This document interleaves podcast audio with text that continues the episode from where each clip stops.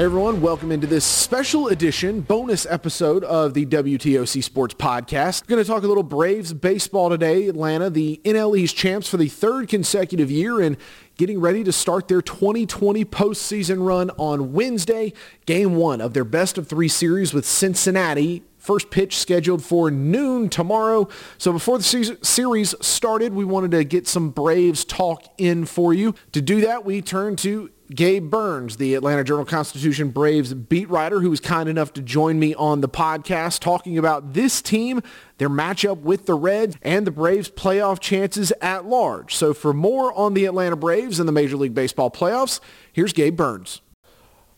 Gabe Burns of the Atlanta Journal-Constitution, the Braves beat writer for the paper, does an excellent job, and we appreciate him joining the WTOC Sports Podcast to talk some postseason baseball.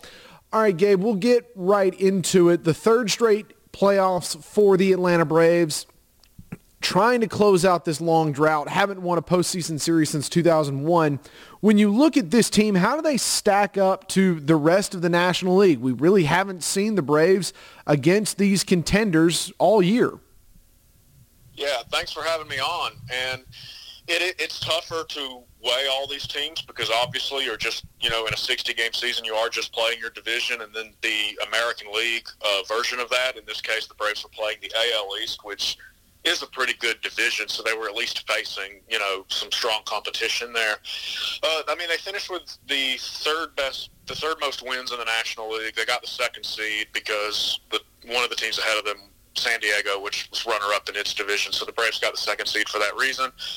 Uh, and then, la- I mean, last year they had 97 wins. You know, this year they come out, they get 35 wins in 60 games. So they're, it, while it's hard to just completely, you know, just say here's how they stack up against St. Louis or Chicago or L.A. or whatever, or whoever else, I mean, this team has proven over the last three seasons that it is one of the top two or three operations in the NL right now, and that's despite you know what you mentioned, the lack of postseason success, and, that, and that's really that's the storyline here. They're, they're trying to get over the hump, and it doesn't matter if it's a best of three, best of five, or best of seven. Uh, just winning a best of three uh, would be their first postseason series and almost win in almost two decades, and that would be a huge deal. Yeah, and you mentioned just the one of the better run operations, and, and I think even taking a step forward this year, Freddie Freeman should be the National League MVP in my opinion, and then the addition of Marcell Ozuna has made this lineup even better. But now going into a three-game series with the Cincinnati Reds, and I'm looking across publications, and a lot of people picking the Reds. They've won 11 of their last 14 and have a great pitching staff. Just how dangerous is this Cincinnati team?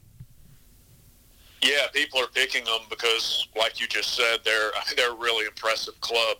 You know, they they had a really busy winter. Uh, a lot of people, myself included, picked them to win the Central uh, before the shutdown. And you know, had had it been a 162 game season, that might have been the case.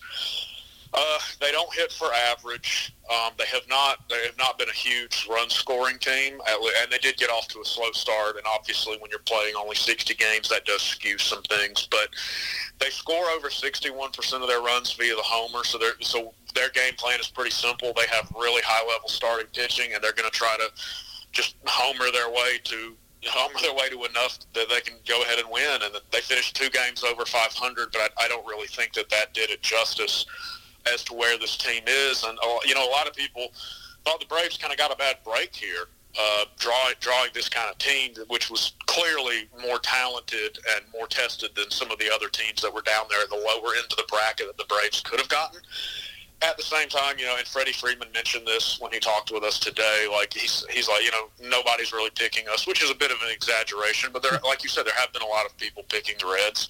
He said, but you know what? Nobody picked us to win the NL East in the past three years either.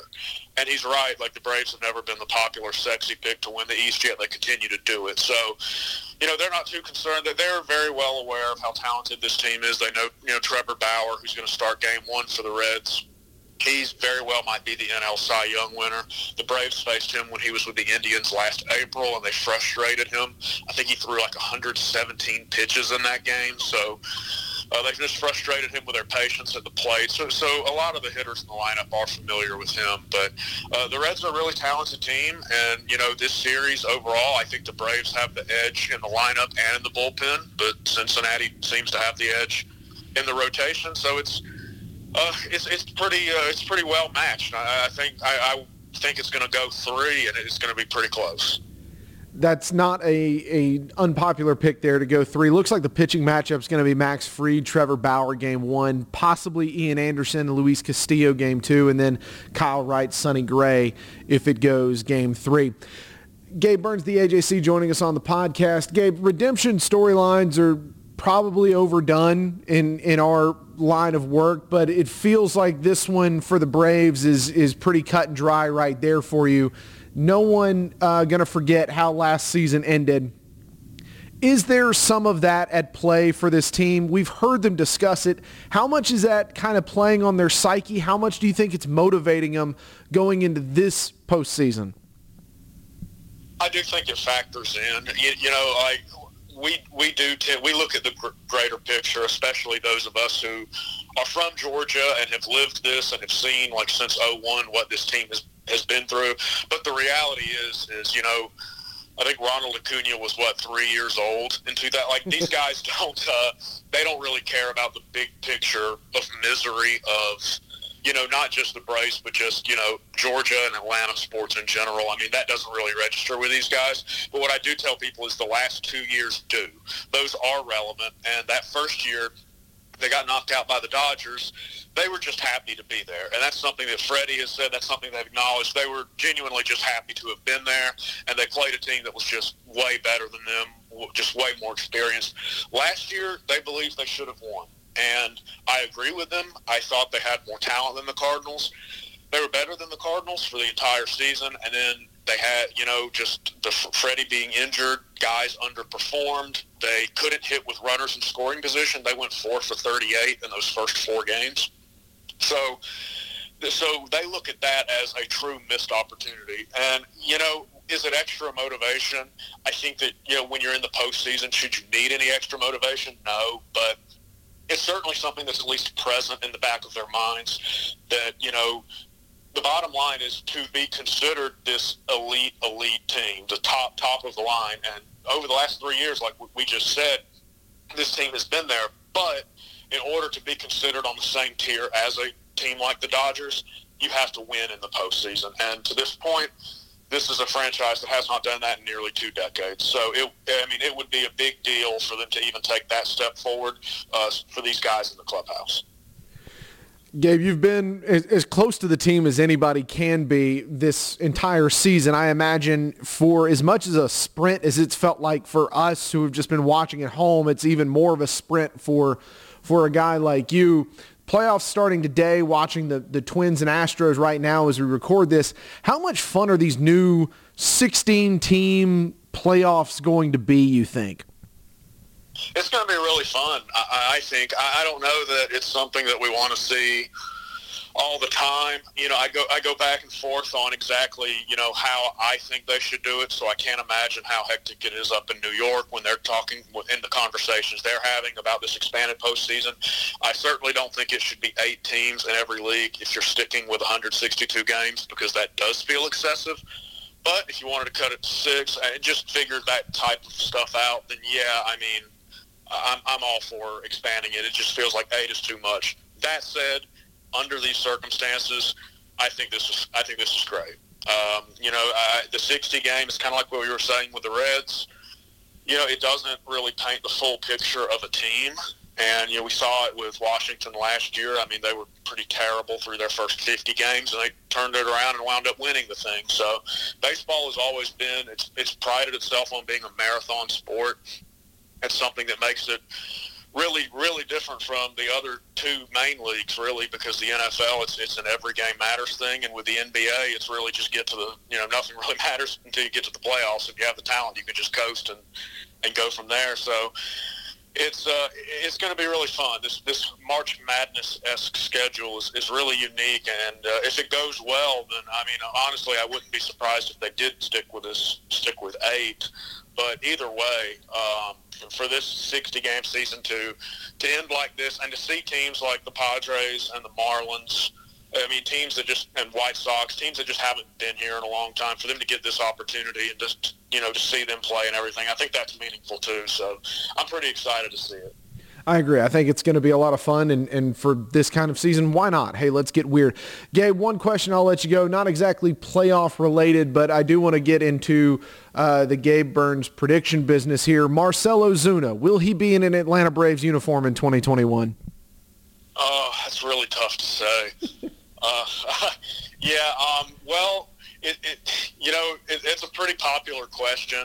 It's something that we we were all looking ahead and we're talking about, and we're going to have plenty more time to talk about it whenever their postseason run ends. There's a lot of factors at play with him. I mean, obviously, this is the best. I mean, he had a really good 2017, I believe it was, season, and he uh, this has been a career year beyond what anyone could have imagined. I, when they signed him, it was a matter of, you know, can he replace X amount of Josh Donaldson's lost production, and he's been better than Donaldson was. And over, I mean, over the course of a 162 game season, I mean, he shatters Donaldson's total. So, uh, good for him. He certainly earned a payday.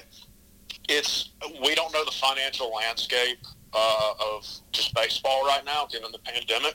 So, you know, he as far as hitters, as far as free agent hitters go, he has certainly earned a giant deal, whether that comes from the Braves or somebody else. For the Braves, they're gonna. There's a lot of things they're gonna have to factor in.